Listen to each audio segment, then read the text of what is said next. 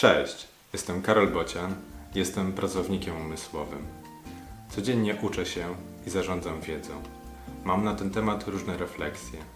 Wysłuchaj tej i wykorzystaj w swoim życiu.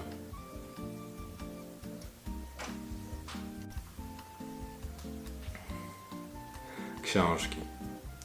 Zmieniły swój status, straciły swą moc, lecz papier i wiedza w nich zawarta szanowana jest nadal.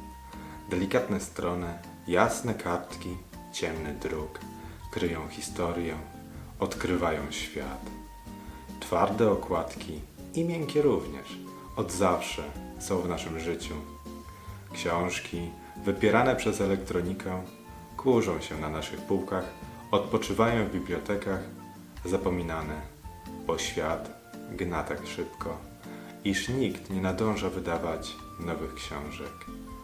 Wiele znajdziesz informacji zawartych w internecie. W książkach wiedza jest często lepiej ustrukturyzowana. Zawsze możesz ją odsłuchać. Lekcja z dzisiaj. Niektóre książki nie starzeją się.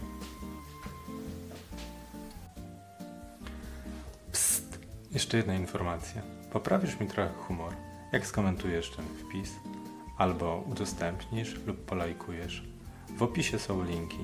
Odwiedz mojego bloga albo kup coś ode mnie. Możesz kupić mi też kawę. Jeszcze raz, w opisie są linki. Odwiedź je. Cześć!